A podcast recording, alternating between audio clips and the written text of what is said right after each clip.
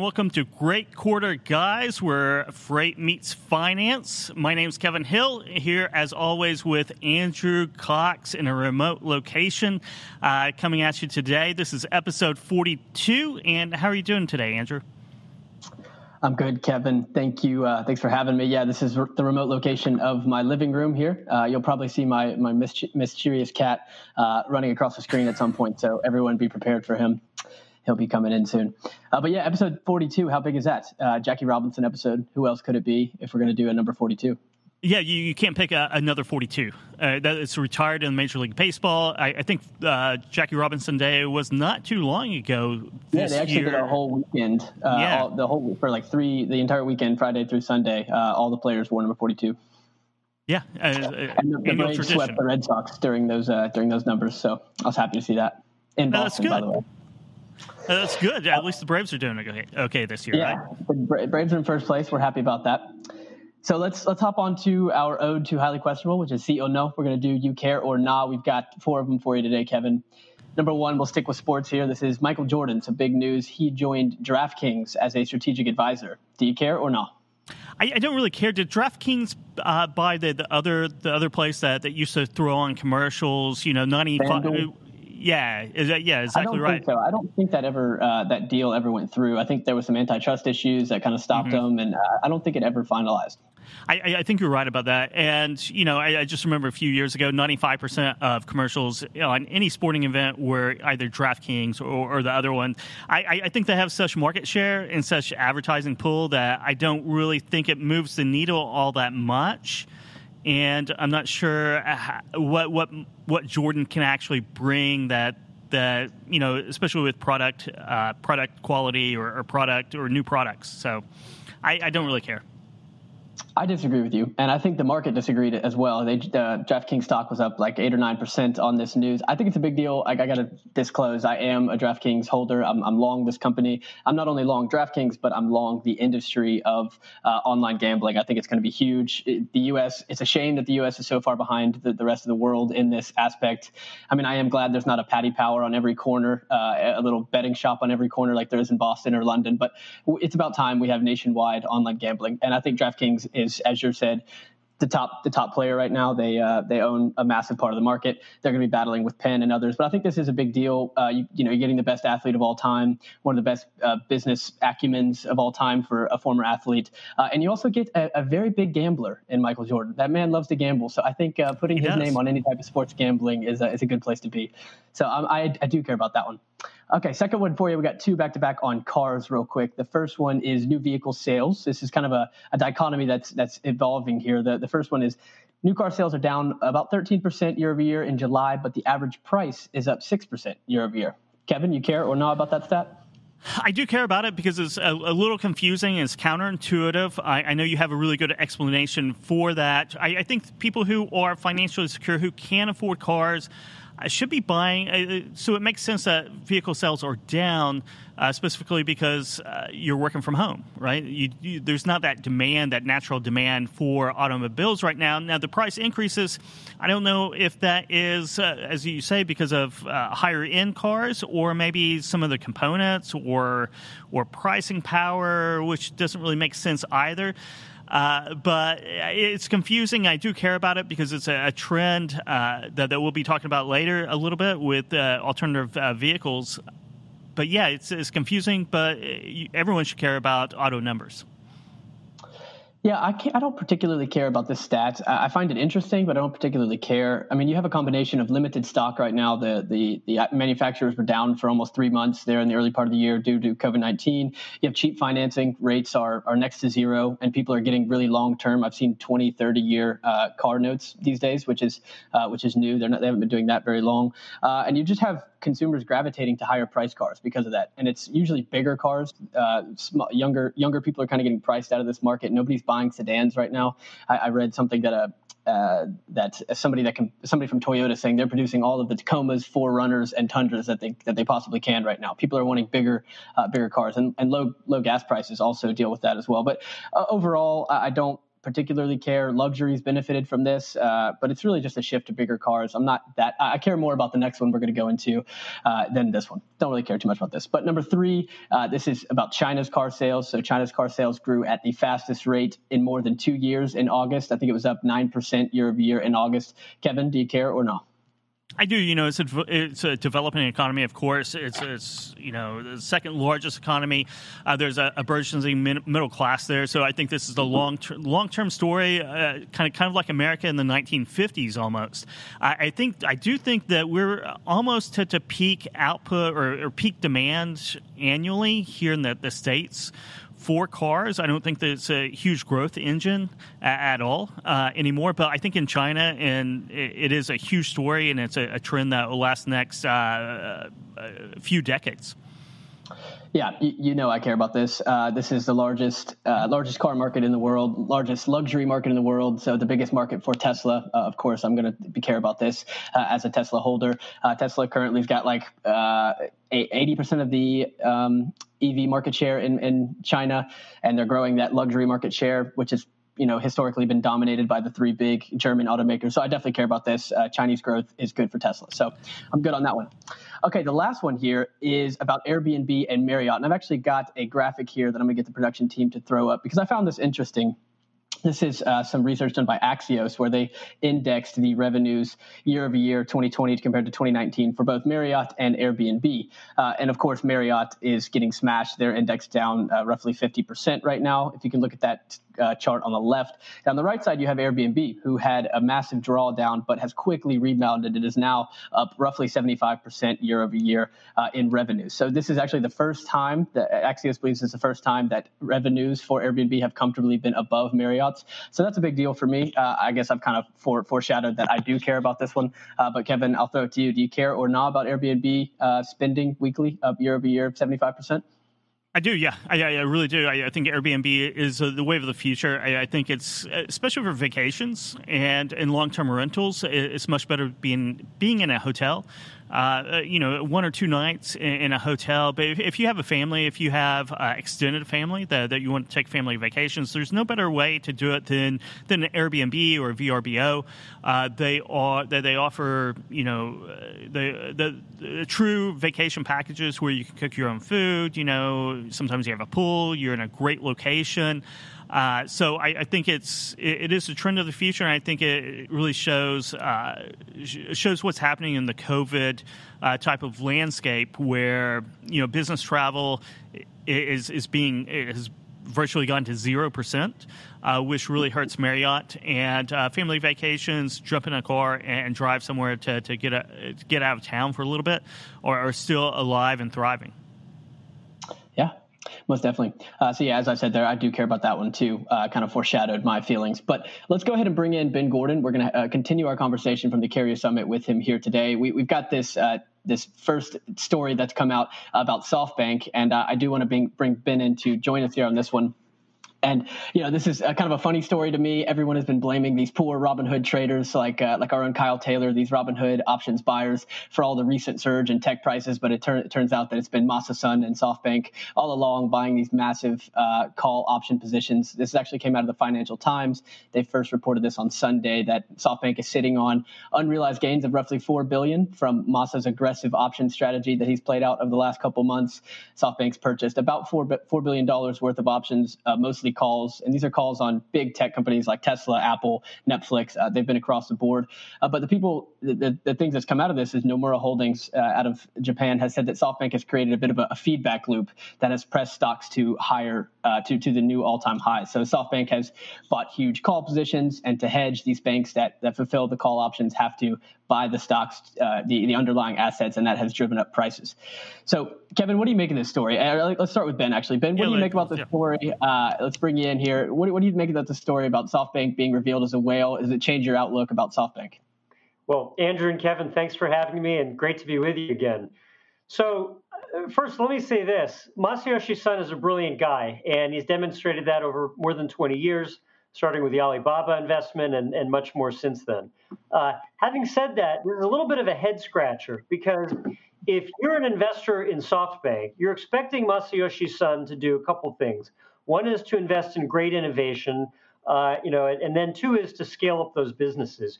You are not expecting to be taking financial options risk, and the derivative trades that SoftBank put on uh, caused shareholders to scratch their heads. It's the reason why SoftBank dropped eight percent in market value in the last two days. And it's the reason why a lot of people are scratching their heads and wondering, hey, am, am I investing in a company that's doing what I expected, uh, or are they trying to extract financial engineering? And I agree with Ben totally on that. It's it's a head-scratcher, and it reminds me uh, of a couple things. I, I, I wonder if, if, number one, that they're doing these uh, the, these options purchases because the, the bliss scaling model, uh, you know, the WeWork, you know, we, we all know the WeWork story, has made it harder for them to to execute blitz scaling, you know, and and the, this this kind of uh, pivot does, you know, I'm from Oklahoma, so Chesapeake Energy was an oil and gas shale driller that got heavily into hedging, you know, and, and basically became an energy hedge fund, and booked a lot of profits and losses every quarter on that, and it, you know, the, the market turned on them, and it, it kind of blew up. So if you if you thought you were investing in, in shale drilling, you, you were a, a little bit, but a lot of your investment was going to to trading energy futures. So it, it reminds me a little bit of that uh, as well. Yeah, I think my input here would be that just months ago, a couple months ago, Masa Son came out and said that he was going to go into defensive mode, that he had, uh, had it was going to lick his wounds that had come from the first half of the year where some of his high-flying tech stocks had, had come down in value. But that's been the opposite of what he's done. He's gone out and done something uh, even riskier in these options bets. So that's what kind of, as if I were a SoftBank holder, I'm not. I, I would feel, uh, I think I'd be a little bit upset that he, he deceived me in that way. Uh, but uh, something that, that interested me is that the source for the Financial Times says the whale is still hungry. He says that, that this is not the end of what Masayoshi Son is going to do. He's going to keep going. Uh, I want to ask Ben, you know, if you were a SoftBank holder, what would you think about this plan? Even, even after uh, people have come out against him, he said the, the source says that they're going to keep going with this plan. What would you feel? Well, I think two things. First of all, I'd say, you know what, if I wanted to invest in a hedge fund, I'd go invest in a hedge fund. Uh, it's not the reason why I picked SoftBank. Um, and then on the other hand, I, I guess I'd also give Masayoshi Son some credit, which is he made money on the trade, yeah. and uh, that's a good thing, right? And so, you know, uh, yeah. what, what did what did uh, uh, what was the line about Brutus? And I, you know, uh, I, I'm going to mangle the Mark Antony quote, but you know, the bottom line is that I, I wouldn't I wouldn't shovel dirt on his grave. I mean, he he did after all just just make money on this, but. Uh, but but I personally would say, look, if I thought I was investing in SoftBank as an engine of innovation, uh, and I realize that I'm now making money because they're operating like a hedge fund, I'd probably evaluate whether SoftBank is the best hedge fund in which I want to invest, and do I want to do that or do I want to pick something else? My my personal view is it's very hard for a company as big as SoftBank to continue to be an innovator. Uh, you know, there's a, a a long history of companies that were great. I mean, you know, you were talking about the energy industry before. Look, the most valuable company in uh, in America, I believe a decade ago, was Exxon, and now it's nowhere near the top. It's hard for for you know big companies to continue to innovate, continue to stay on top, uh, and I think it just it illustrates that if I'm looking to invest in innovation, I'm probably more likely to be looking at the small, high growth challengers to a SoftBank than I am to a SoftBank. And that maybe is a good uh, foundation for what I know uh, y- you guys are looking forward to talking about over the course of the session, which is where there's real innovation and where there's real growth. I don't think it's at SoftBank. I think it's elsewhere. Yeah, you're, you're leading me perfect here into where we want to talk about real innovation, uh, whether this company is an actual innovator or not. This is the biggest news of the day, the biggest news probably of the week that we're going to get, and this is the Nikola G M deal. I know you gotta want to talk about this. Anybody that's been following FreightWaves today, I've noticed that we've been talking about it a lot uh, because it's big news. The news broke this morning of a partnership between General Motors and Nikola. Uh, Nikola had been searching for a manufacturing partner to produce the, its line of pickups, the Badger, for some time now. Uh, G M will take an eleven percent equity stake in Nikola, and they'll have the right to nominate a board member in the future. Uh, but G M is going to engineer, test, and manufacture the Nikola Badger. They will also produce the fuel cells for uh, the trucks and future fuel cell ba- uh, Badgers, and they'll also produce uh, the uh, the batteries. Their Ult- Ultium battery is going to go into the Badgers and the Class eight, seven, and eight pickup trucks. Uh, the market loved this deal. Nikola's up something like thirty, forty percent today. G M's up eight percent. Uh, Ben, how big of a deal is this for Nikola? Does it validate them as a real player? It's a huge deal, and I think it's a huge deal for several reasons. One, as you noted, having G M come in and get involved is one thing, but it's not just money. The two billion dollars stake that G M is taking is a big deal, right? I mean, compare that to the five hundred million dollars stake that Ford took in another electric vehicle company. You know, two billion dollars is a big number, but equally important to me is what it signals in terms of their business model going forward. So G M is going to become a key supplier for, uh, uh, you know, for Nikola, and they'll be supplying electric batteries, fuel cells, uh, et cetera. That means something important for Nikola and something important for G M. For Nikola, it means that they're going to have the benefit of a high volume, high quality manufacturer that will help them ramp up. For G M, it means maybe G M gets a future where they're not just an O E M, but also an automotive supplier, which, by the way, uh, tends to be valued more highly than O E Ms. Um, a third element of this that is interesting to me is this represents an open system challenge to Tesla. So if you think about it, Tesla is a closed system. It's kind of like Apple, right? Everything is made in-house. Tesla controls everything, the software, the hardware, the manufacturing, kind of they're all in. Nikola is going open source. They're saying, you know what, we're going to build parts of, of the model. We're going to use G M for others. We'll, we'll have other players as well. So kind of like Apple versus Google, where you have a Uh, a walled garden versus an open ecosystem, you have the same makings of a battle here in the automotive world. And I don't think it's a coincidence that while G M stock went up and Nikola stock went up, Tesla stock went down uh, close to twenty percent. Uh, now, you could argue there are multiple factors, the you know Tesla not being included in the S and P five hundred, you know, uh, m- maybe a factor. But in, in my view, the market looked at this and said, gee, there is now a credible threat to Tesla on the electric side, um, that maybe we didn't take seriously prior to today's announcement. Having G M come in validates the model, validates Nikola, validates the open uh, architecture model. Uh, and in my view, while while this is all still early and speculative, uh, it represents uh, possibly the most formidable challenge to you know to the Tesla business model today. And one last thing that I want to add um, for G M, this is also their first move into Uh, electric trucking. And so it also gives G M access to a bigger market, doesn't have the same conflicts that someone that's already in the space would reflect. So I think it's a very big deal. It's a, it's great, a great point Ben brought up on on closed source system or, or closed source ecosystem that, that Tesla runs and open source. I, I hadn't even thought about that before, so excellent point on that. I think, um, I, and I think Alan Adler, who who covers Nikola and all the auto manufacturers, uh, both legacy and, and the, the alternative fuels, Uh, here at FreightWaves, uh, pointed out earlier today on the, the midday market update is that there are some analysts calling for for G M to kind of consolidate their, their alternative electric, uh, I guess hydrogen now, type of, of investments and spin that off because of the valuation concerns that, that, that Ben brought up uh, a bit. And this gives them an opportunity to, to increase that portfolio for an eventual spin-off uh, of those assets uh, to, to, to juice the valuation. I think yeah, that's totally right. In fact, it, in, in some respects, it reminds me of the tracking stock moves that companies like Liberty Global have made in the past, uh, or or E M C with with uh, you know with their their high growth uh, kind of so- software you know uh, uh, networking equipment business, uh, VMware.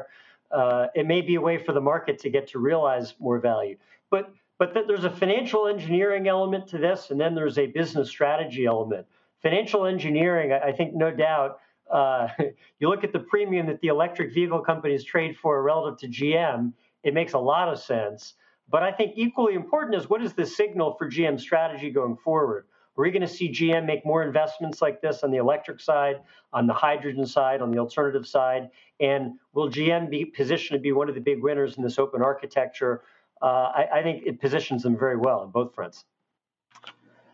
Hey, Ben. Uh, Andrew here. So, you know, although Nikola's never produced a, a single car, uh, nor, no, nor a battery or any product for that matter, they are currently valued about a quarter of what G M uh, is valued at.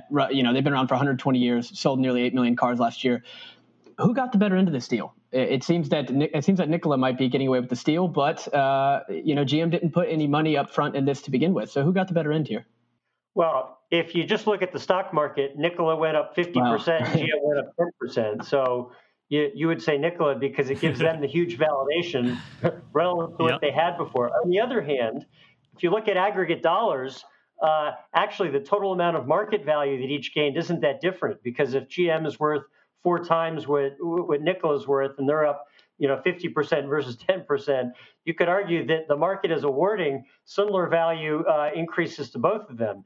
Meanwhile, if Tesla is down twenty percent, you could argue that Tesla is down that much more. I, I haven't done the, the math to, to be precise about this, but I'll bet you the Tesla twenty percent decline is significantly more than the fifty percent increase in Nikola plus the ten percent increase in G M. So, um, but the other thing I would say is, look, the market is, is uh, it's the saying, in, in the short run, it's a voting mechanism. In the long run, it's a, a waiting mechanism. So the, the real question is, that, what, how does this look a year from now, two years from now? And uh, my guess is, look, they both won, uh, and they'll both continue to win because it makes strategic sense for both G M and Nikola. Yeah, I, I, I, I completely agree. And and uh, and Andrew's to, to, my my answer to that question is that someone called Nikola not too long ago just a, a business plan. But they're executing the business plan like, like you should. You know, you're, you're partnering with, with larger players that, that bring a lot of, of not only cash, but a lot of talent and, and a lot of, lot of means, a lot of production, a lot of expertise uh, to, to where you haven't made a car yet, you haven't made a truck, you haven't made a, a, a big rig yet, but you're, you're lining all the pieces up right now to be able to do that without uh, a lot of the investments on your end to, to build that infrastructure. Yeah, they've saved themselves billions uh, by not having to build out these truck lines. And uh, uh, what's his name? Trevor Milton said today it, on his interview with Andrew Sorkin and Mary Barra on C N B C, he said that they never planned to, to have truck lines. They never planned to build out uh, trucks. So this is a big deal uh, for them. And it's a big win, I think, a, hu- a, a massive win and validation for uh, Nikola. So let's move on to our, our last topic here. And this is something we, I, w- I have two topics, but we're only going to have time for one. And, and we're just going to pick the one that I think is, uh, is, is very interesting and quite funny. So Ben, you uh, posted about this on LinkedIn, and this is Sarcos Robotics. They're based out of Salt Lake City. Uh, they just raised forty million dollars to help accelerate the development of these exoskeletons. These are robots that augment humans. It makes them much stronger, something like twenty times stronger. Uh, and I've actually got a short video here that I'm gonna have the team play for you, because they're, they're, they're kind of hard to, uh, to imagine unless you see them. It was a stretch from my imagination. So here, play the video for us, guys. Thanks. And so he's just going to uh, grab onto this thing, get some of that form and force closure we talked about, and he's going to line up those rails and slide it in. That is one person doing a three-person task, and that's what the exoskeleton can unlock in many different industries that we're really excited about.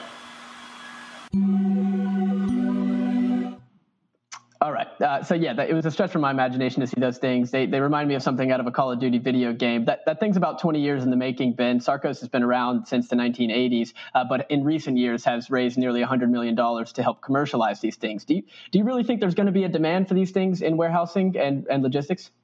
Well, here's the thing. I remember when R F I D came out and everybody said, this is crazy, you know, it costs fifty dollars per, you know, per tag. Who's going to put a fifty dollars tag on a ten dollars, you know, bottle of, of, you know, whatever C P G you want, three dollars tube of toothpaste. Mm-hmm. Uh, but the answer was, when you manufactured at scale, that fifty dollars tag came down in time. When fifty dollars became five cents, it was cheap enough for mass adoption. So I think about it the same way. I mean, you know, are you going to pay, uh, I don't know, one hundred grand a suit or whatever the, the cost is for, uh, you know, for, for someone that, that that's, uh, forty thousand dollars, you know, a year worker in a warehouse to increase productivity? Probably not. But with scale, as as the cost per suit comes down, uh, can it make a big deal? Yeah, I think it can. And what I love about this is it's a great illustration of the fact that there's this false dichotomy. You know, you alluded in my LinkedIn post between man and machine. It's not man versus machine. It's not like in one corner there's the warehouse that has no technology and it's just a, a bunch of guys operating the way they operated fifty years ago. And in this corner, you've got the one hundred percent fully automated warehouse of the future. No, it's really man plus machine. So the idea of somebody with an exoskeleton that can lift dramatically more, it could be two times, three times, four times more productive. Hey, that makes sense. And you know, I think you will see that happen. You'll see that be adopted in high-volume warehouses. Especially, think about this. If you're locating a warehouse somewhere that's expensive, it's an in-market, you know, like you're serving New York and you've got a high velocity warehouse in New York where the real estate's unbelievably expensive. If having an exoskeleton means that you can uh, operate with much more velocity and therefore not need as much real estate, you know what? Maybe you don't care as much how expensive the suit is if it means that you're saving on the much bigger ticket item, which is the real estate. So, you know, I, I think it's, on the one hand, it, it, you know, the, the, the jokes are fast and furious about, uh, you know, Jetson's technology in a warehouse. Um, but I actually think, I think there's something to it. And I also think there's a reason why you have corporate backers here, Caterpillar, G E Ventures, Schlumberger. These guys know that if they can extract more productivity in their own industrial settings, or if they have industrial technology that could be more valuable in, in combination with this, that makes a big difference. So are we going to see this reach mass adoption in twenty twenty? No. Uh, but could we see it over the next three to five years? Yeah, I think we could. I'm just excited to see, or at least I'll say the, I'm, I'm looking at this video thinking, all right, it moves like a snail. And I, I wonder how it's going to compete with, you know, those Boston Dynamic robots that move like uh, canines, that move like, I mean, they're, they're like gymnasts nowadays, and they're only going to get better. So I'm, I'm excited to see how these machines um, innovate and iterate and get to a better position where they actually move well, but they move kind of like snails right now. So I'm excited to see how they grow. I, I, we may just be looking at the first version of Iron Man suit. We don't know that yet, but uh, I do think it will get better than just being able to pick up heavy things. So that's, it's going to be fun to watch. I, I think it would be fun to watch. I, I, I'm more. I, I, I, I like to call it more of a RoboCop. I, I, I think more of RoboCop than, than Iron Man, which I don't know why. Maybe because I'm a child of the eighties. Uh, but I, I think another thing, uh, Ben uh, nailed it with uh, productivity. I think safety. I, I think there's a lot of, you know, oil field services. There's a lot of heavy machinery. Uh, you know, sometimes we think about warehouses as, uh, you know, parcel, C P G items. But, you know, there's there's heavy industry all around the world with really heavy products and really large, uh, significant safety concerns. And I think um, an exoskeleton could solve a lot of safety issues, um, you know, certainly, you know, back issues and um, and dropping things and, and workman's comp. So I think that's a, another another area where I, I think this will work out very well once we can manufacture these at scale. Yeah. All right. Well, I think we're about to have to wrap it up here, Ben. We, again, didn't get to Amazon acquisition rumor mill nor the antitrust conversation. We're going to get to that one day. Uh, we'll have you on again here in the next couple of weeks because you're you're always uh, interesting and, and great to talk to you. Thank you so much today. Andrew, Kevin, thank you both. Great to be with you. Thank you, Ben. So, Andrew, I think right. we have two minutes left uh, in the show. So uh, um, what do you guys talk about on at uh, – what do you guys have coming up on uh, Put That Coffee Down tomorrow? I saw Dooner's already out, uh, already out getting it on on social media. He is. He's already out promoting it. I'm going to promote it uh, later on today. It's, it's about freight brokers just and, and reputation. A lot of ways we are, or I say we are, I'm a former freight broker. So we're, we're traders of transportation, and we get blamed for by by either party if prices or rates go up or rates go down. So we're just a messenger, really. Uh, you know, we were tacking on some margin for our sales effort and kind of, uh, you know, managing the deal. Uh, but but if, if rates go lower like they did in, in April, you know, bottomed out, you know, we, we don't really control the market dynamics. It's all about supply and demand. When load volumes uh, crater, rates are going to crater. When uh, when we get into to environments like we're at right now, where it's a very hot market, there's a capacity crunch and rates go up. Shippers don't like it at, at, at all uh, because rates are going up, but we're just a messenger. We're we're we're like a stockbroker. You know, the, the market goes up, down. The stockbrokers don't really have any control over that.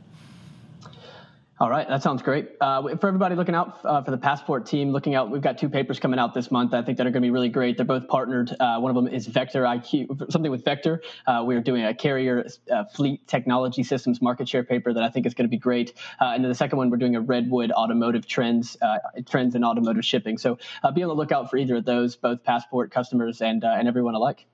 We also have the carrier rate report that just came out last week as well. And it gives you the outlook of carriers for the next quarter. And that will wrap it up for today.